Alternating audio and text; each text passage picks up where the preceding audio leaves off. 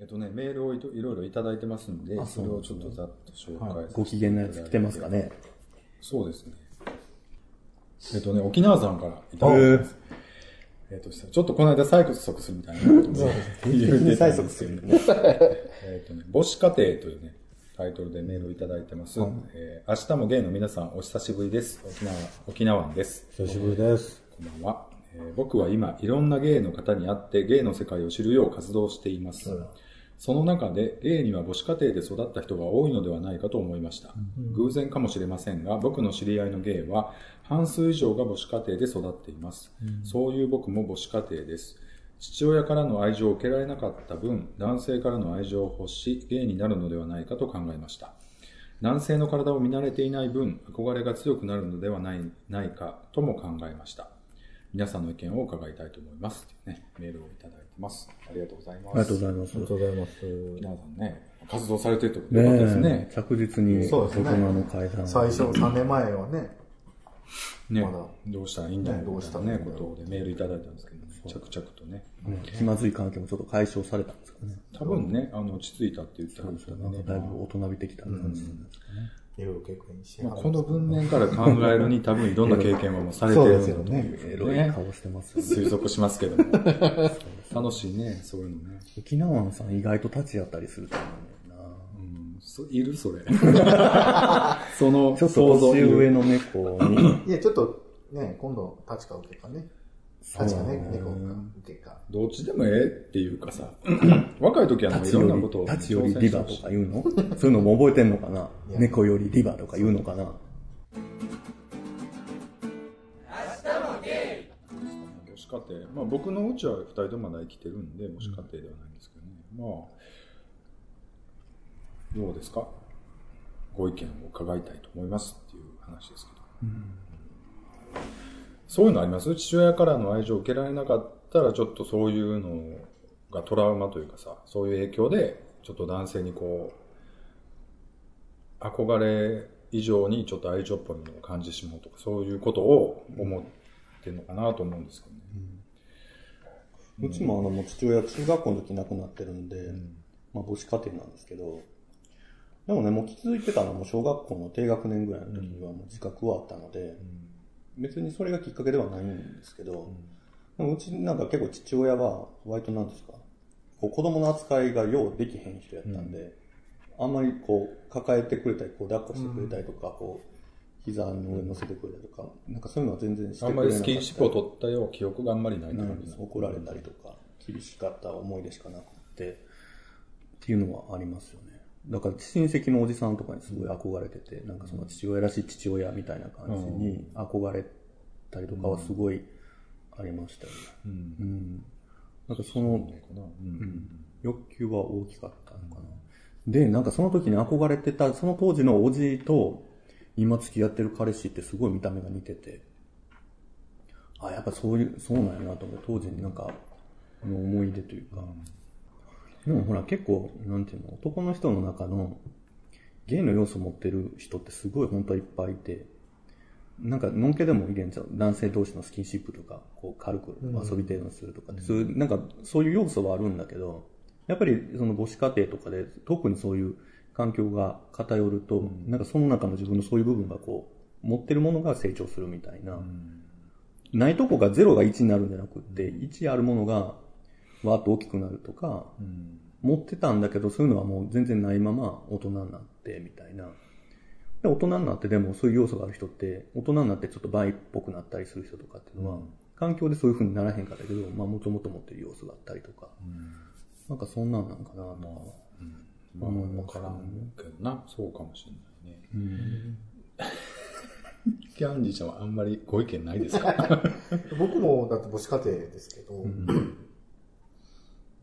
まりそういうとこはないですか？うん、高校、僕高校の時に離婚したんです。それでも、関係なく会ってますしね。なんか父親からの愛情って、うちの場合はね、生き生きてるし、まあ一緒に住んでるけど、父親からの愛情ってあんまりかん感じることがないやん、世代的に。うんそういうことを、こう、表に出すような人じゃないか,、ないからね。だからそういうのを感じるのって、ここ10年ぐらいですわ。あやっぱりなんか大事にはされてるなっていうのはすごく感じますよね。でもそれは子供の時にあんまり思わんかったけど、うん、だからいるからどう、いないからどうってこともないと思うんですよね。愛情を受けられ受け入れられると思うかどうかって。うんでもなんか、あとはまあいろんな説があるけど、自分がなんか聞いた説とかだとそのお腹の中にいる時の母親の状態というかすごく中にいる時にすごくストレスがすごくその妊娠してる途中の多分まあその中でもなんかその時期があるんだと思うんだけどなんか脳の発達とかそういう時にすごくストレスが大きかったりするとなんかそれでそういうふうに原因になるみたいなとかも、それはね、ないと思うけど、俺は。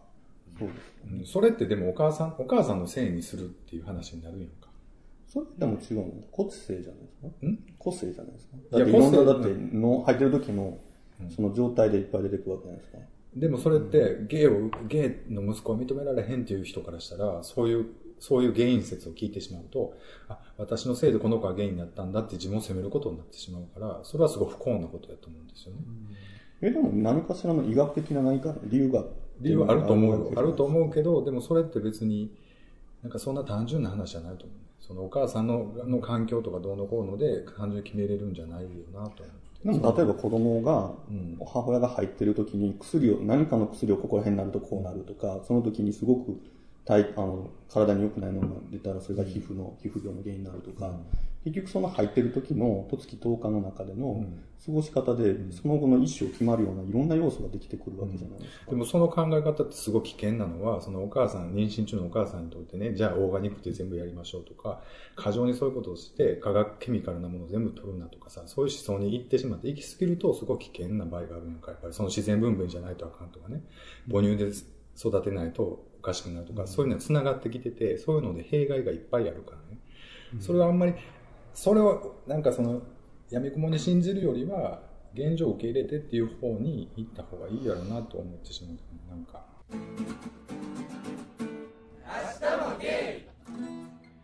だから何が正しいとかっていうのは分からんけど、あんまりそのお母さんに全部責任を背負わすみたいな、そういう説を取りすぎるのもどうかなと思ってしまう。でもそれは一説じゃないですか。でもそれを絶対ないよって今言い切ることもおかしいと思うし、うん。じゃないですか。おかしいけどな。まあでも、いやし僕なんか別にそう思ったって、あ、それ大変やったんだなって。だってそもそも母親がもしストレスが原因でなったんやったら、それって絶対外の理由がほとんどが大変やったんだなとか、自分を産むのとかもそれは時代もあったしとかって、ぐらいしか思わないですよ。それで別に、原因で生まれたことが辛かったわけでもないし、それを、だってだから全難しい。それは、ね、その、ビッチさんはそういうふうに考えれるからいいけどっていうところはあると思う。えだって結局部数で生まれてきてそれでもう一生なんかいじめられてて親恨むとかと一緒じゃないですか、一つの個性として生まれてきてるわけだから結局は親から受け継ぐしかないわけだから、でもそこ、それな科学的に全部、例えば、その、分娩前に検査して、障害が出たらどうするかっていう話にもつながってくると思うねんか。例えばね。でもいいのと悪いのって、まあ、どこまでが良くてどこまで悪いか、まあ、それってでも個人の価値観やったりするやん。で、ゲイは許されへんっていう国の人やったら、今みたいな会話も成立できへんと思うねん。そのそんななんか、お母さんが大変やったなみたいな話じゃなくて、もうその、お母さんが悪いみたいなことになると思う。で、日本やったらほら、その、障害がもう分かるやんか、用水取ったら。で、それでもう、下ろす人がやっぱ多いわけやんか。まあ結局、その自分本人がどう思うかですもんね。思うかやけどな。まあ、周りで言う人もおるし、で、そのお母さん自体がどういう、それで余計に思い悩むんやったら、そうじゃないよと言ってあげた方が絶対幸せには切れると思うやんか。それが事実、そういうのがあったとしてもね。でもなんか、難しいやろなと思ってね。だけどでも結局本人がそれを十字架背負うみたいに、自分が背負うこと自体が一番不幸じゃないですか？そうそう。だから、なんかでも結局そうじゃないですか。それをもう何かもやっとしたままゲイの生まれる原因はもやっとさせるみたいな感じで、それがみんな幸せやって、結局だから本人だけが十字架背負えばいいやんって今の状況じゃないですか。いや、違う違う。そうじゃないよ。だから、自然の原理でこうなるから、でもそれってまだはっきりはしてないやん。いや、だから僕はだから100%じゃない一説でこんなこともあるよねっていう話をしてるんだけど。だからそれをそういうことによって彼女がどういうふうに思うかっていうところではすごくプレッシャーかかるなっていう話。だからそれは危険な思想やと思う。思想じゃないじゃないですか、ね。それは一説そういう、一説そういうのがあるそういう一っていうの説ありますよをっていうここう言うのはちょっと危険やなって思うっていう話やな、と。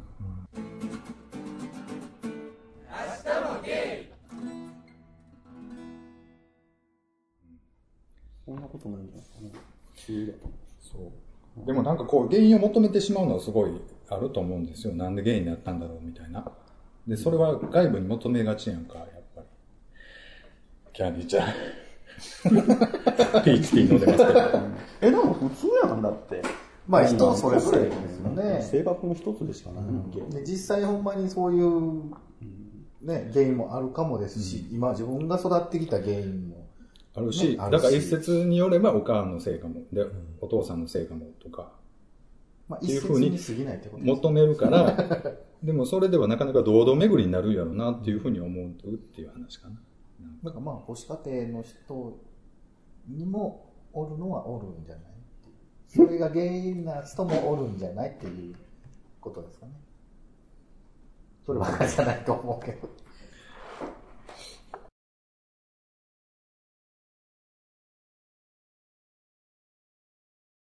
生まれつきなんですかね そりゃそうじゃない。生まれつきっていうところもどんどんこら科学が進歩してさ、もう遺伝子でとか、そうだねいうところでも調べられてな、んもう、もうあなたの子供はゲイですよ。7 6割ぐらいゲイっぽいですみたいなことが判定できるかようになるかもしれへんか。どうなったらどうするんですかねやっぱもうおろすとかなるんですかねもし生まれる前にそうなった時っていうのは、なんていうの、じゃあゲイってダメなのっていうことになると思うのか。今のなんかようわからへんけど、蓋しとけみたいなところから、医学的にこういう遺伝子の状態でこうやるっていうのが分かったら、もっとみんな、ああ、ゲイっていうのは男女ゲイとして一つの、もう、性別の一つとして出ちゃうよねみたいな感じだとしたら、それは別にその人一人を殺してまでその存在を消さないといけないっていうふうにはみんなならへんのちゃうかなと。でも結局一子供の一人が結婚しないとか、それぐらいのことになるやんか。それが分かったことで、殺すってことは殺すことやんか。それで殺すかな日本ではなかなかそうなれへんかもしれんけど、でも家によっては殺すと思うだってね、息子の先のことを考える人もやっぱり親として。だって息子が不妊やからって嫁に父親の精子をあの体外受精させて子孫を繁栄させるっていうことがこの間発表されててんか、その家の血を守るためにだからいや、でもそれって生まれた時には分からへんかったから、生まれて分かってきてなんか。違う違うそこまでして血を絶やしたくないっていう思想ってやっぱあんねんって家にとって、うんうんだかららそれだからもう一人産むとかに発想になるんじゃないですか、親としては。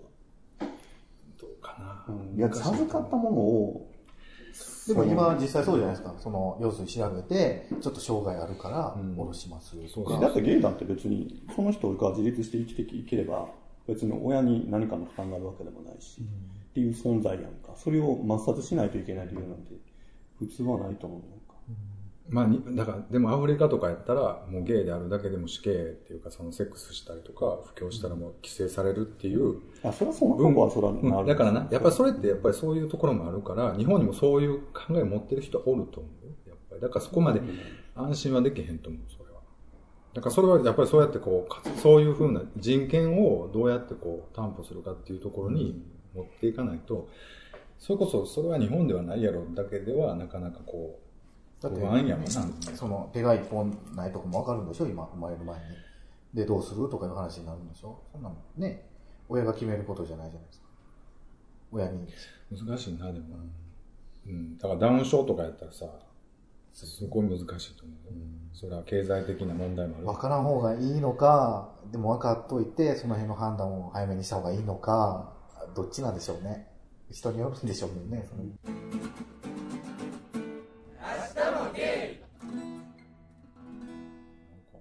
辺はでも個人個人によるんかな、じゃあ。悩んで悩んで、やっぱり産むっていう人もおるやろうしね。でもね、例えば、ゲイって分かる判断できたとするやんか、これから。ほんなら、発言小町とかにね、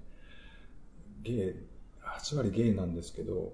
押すかどうか私たち迷ってますみたいな書き込みが多分あるわ。あんなネットで。ほんなら、多分ね、3割ぐらいは、仕方ないねって言うんちゃうかなと思って今。うん、100%ダメっていう人じゃないと思う。なんか3割はないよね。意外と。いや、3割はないでしょ。ほんま。でも、例えば、すごい、ゲイって分かった時点で、なんかもうヤフーのコメントとかってすごいなんかディスるコメントすごい出てくるんで、でも結構。でも今はだからその、いゲイなんて言い方悪いけど、妖怪みたいなもんや。なんか世の中に存在してはいけないみたいな存在にされてて、それがでも存在することは分かってんのに、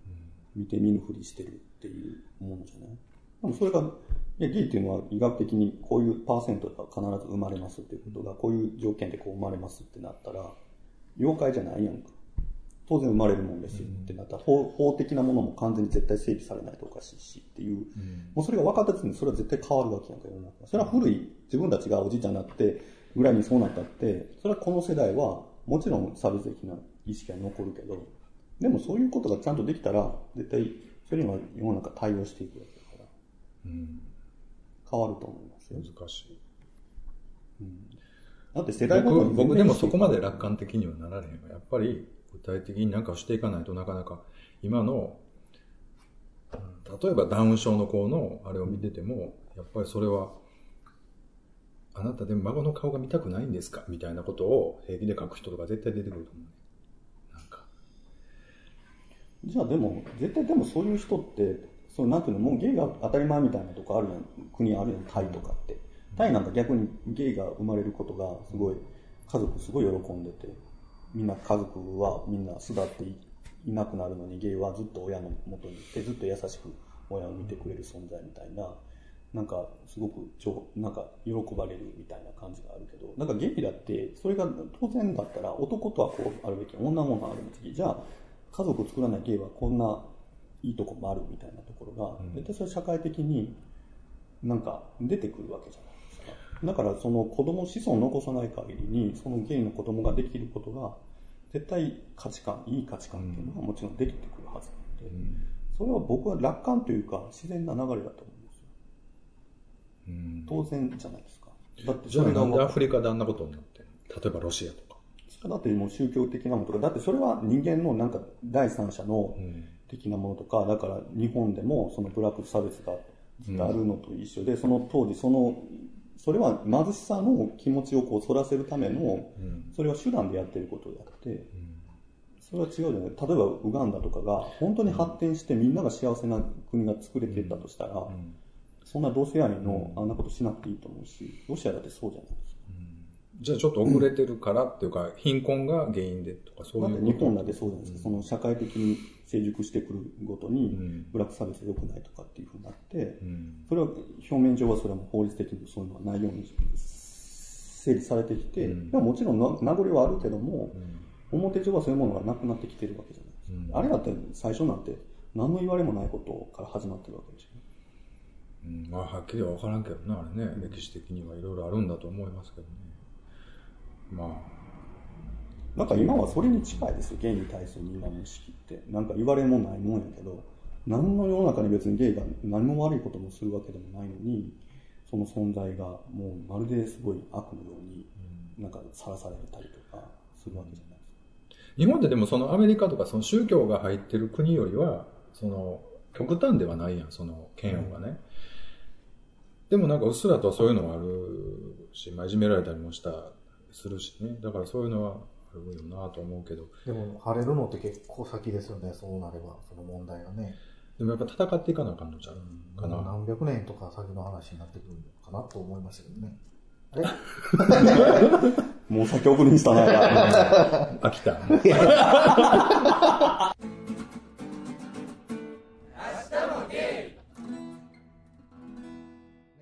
いやでもね、10年ごとぐらいの、まあ10年周期ぐらいのゲイの中のそ世代でも全然意識が違うやんか、その社会の中での自分のゲイとしての立ち位置ってみんな全然意識が違う、今の20代とかって意外と平気というか、そこまであの思ってない子とかも結構意識が薄かったよ。ね。50代、60代なんて、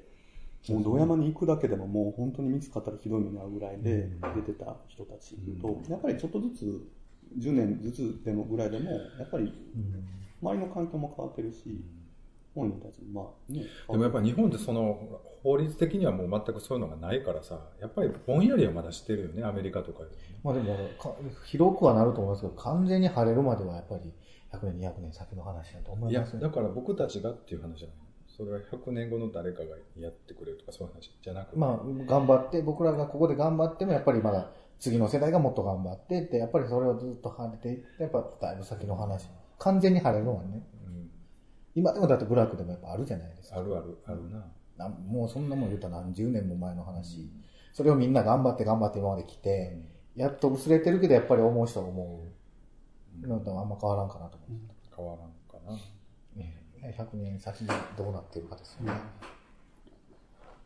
でも、でここでできる限りのことは僕らは僕らでしていかなあ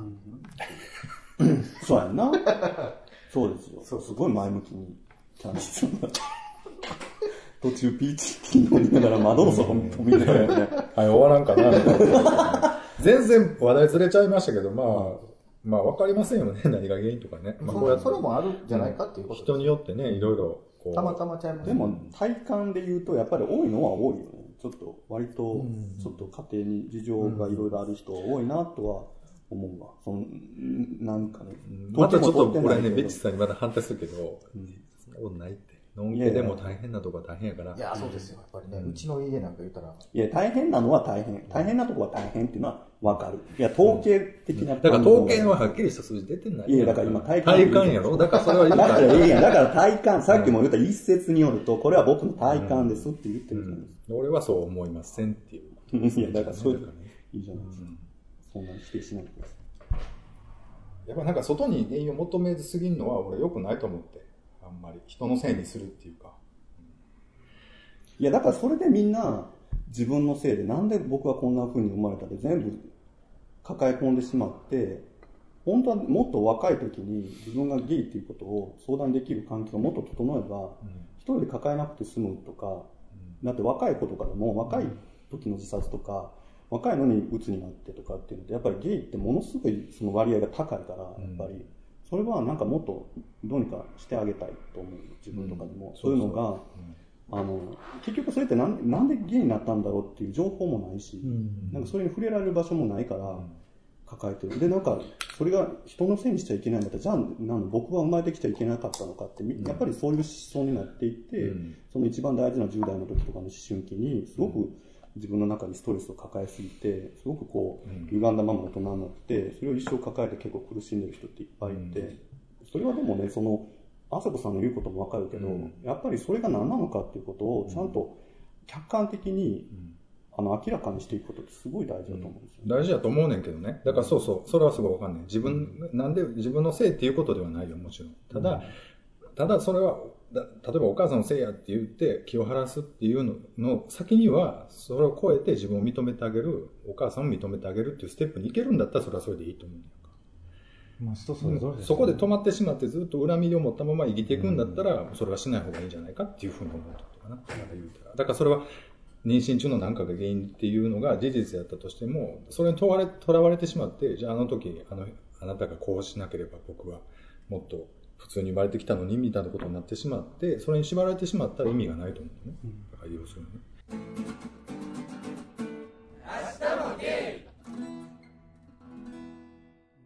うん、でもだって大学の時に、どっかの大学の研究室のアンケートに答えたけど、それ答えた人にはちゃんとアンケート結果を統計が来たけど、やっぱゲイの中でその、うつのとか自殺願望の割合とかは、やっぱ普通の一般の人との同年代ともちょっと比較にならないぐらいすごい割合が高かったから。ですよね。それはだってね、人一倍悩まなあかんわけですもんね。うんそれはそう思います。でもまあまあ、明らかんとしてる人もおりゃいますからね。そうやね。それはでもいろんな人と会って分かることで、やっぱりその悩んでる時にはもう見えへんな、そういう人は。だからその時に誰のせいにしてもいいけど、まあ最終的に自分で道を切り開いてくれたらなっていう。うんだから結局過去に原因を求めても解決せえへんからな、それは。うん。そう、そう、気は収まるかもしれんけど、でもだからって現状が変わるわけではなかったりするからね。だから、そこがちょっと心配になるっていうだけかな、その辺は。なんか、だからゲイの業世界って結局、なんか全体的にこう、湿度が高いじゃないですか。なんか、うん。カラッとしてない部分ってやっぱり多いじゃないですか。その精神的に不安定な人も多かったりするし、うん。なんかやっぱり精神的にやっぱりそういう鬱が多かったりとか、なんかそういうふうな要素が強かったら、やっぱりどうしてもその薬の問題だったりとか、その病気の問題だったりとか、そういうなんか、いろんななんかその取り巻くマイナスな環境にこう依存してしまったりとか、やっぱその悪循環も結構多くって、なんか、なんか一つ一つのエイズだったりとかしても、その問題だけじゃなくって、やっぱりその小さい時からのこう育った環境とかがきちんと整っていかないと、なんかただ単にその出てきた要素だけをこう、良くしようと思ってもうまくいかない。そういうのもあります。なんか、なんか全部が繋がってるというか、うん。うん、っていうのを感じます。みんながそう、そのまあゲイじゃなくてゲイのそういうのんけの人でもやっぱり親を恨んだりって絶対あると思うんですよ。そうそう、のんけでもな、うん、結構悩み多かったりなんでこんな家に生るまれてきたんやろうとか、もっとね、もっとこういう家に、家やったらとか、そういうこと思ってしまう時はあるかもね、思春期やった時、それはもう絶対あると思います。だから結構悩みは同じなのかもしれへんね、その。でそれプラスやっぱりゲイの人はやっぱゲイ、自分がゲイかもっていうところもあるよね。抱えなあかんし、っていうのも、だからどっかでやっぱ吹っ切れないといけないんじゃないですかね。それを、そういうのを受け入れるような社会的な雰囲気っていうのは、その周りの人も作っていけると思うか、その、だからそれはちょっと頑張って作っていけたらいいですよね、なんてね。100年後ぐらいに。いや、さっき何百年か先に言ってました。日本があるのかっていう感じだな、そうですねその時まで。いやもう下手したら、今より経済赤ようになってきたら、それこそウガンウガンダと同じようになって、ね、今まで良かったやつがあかんってなってるかもしれないですよね。余計に、せっかくね、同性愛が良くなってきてたよくぼんやりってやからな。だから余計やんな。ぼんやりしてたらちょっと。やっぱりあかんとかなるかもしれないですしね。また昔の感じに戻ってしまうかもしれないし。俺なんか科学的にあんまりはっきりさしさせん方がいいんじゃないかってすごい思ってしまうねんな、だから。なんか優勢思想っていうかさ、になってしまって、本当になんか、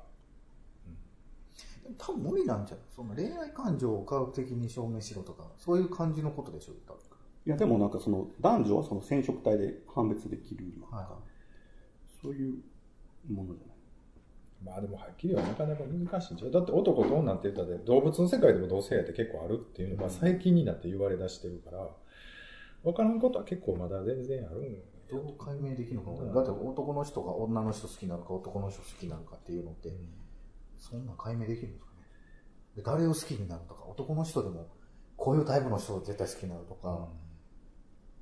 本人じゃないと分からんことをもう分かってしまう時代ってくるんですかね、タイプは環境によると思う。結構ガリガリ好きでデビューしたけど、デブ好きになっていくことよくあるし。でもなんかそれもな、ちょっとなんかチップを埋め込んで、プチってスイッチを切り替えたら、こう全部変えれたりとか、その脳波の、脳波で全部こう、こうなんかあるやんか、ここでこう好きって思う感情の時はここに電流が流れてるとかさ、その辺まで分かってたらもうそこになんか流すとかしたらもう人工的に、好きになったりね。全然逆にな人でもゲイをノンケに変えたり、うん。ノンケをゲイに変えたりとか、できるかもしれない。なったらどうなん、どうする？それでもゲイでいますか？前もこの質問したな。なんかノンケになれるんやったら、まあ、ノン系、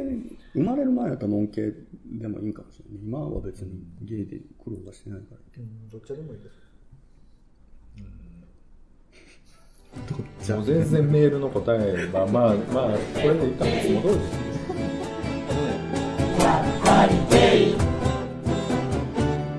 明日もゲイ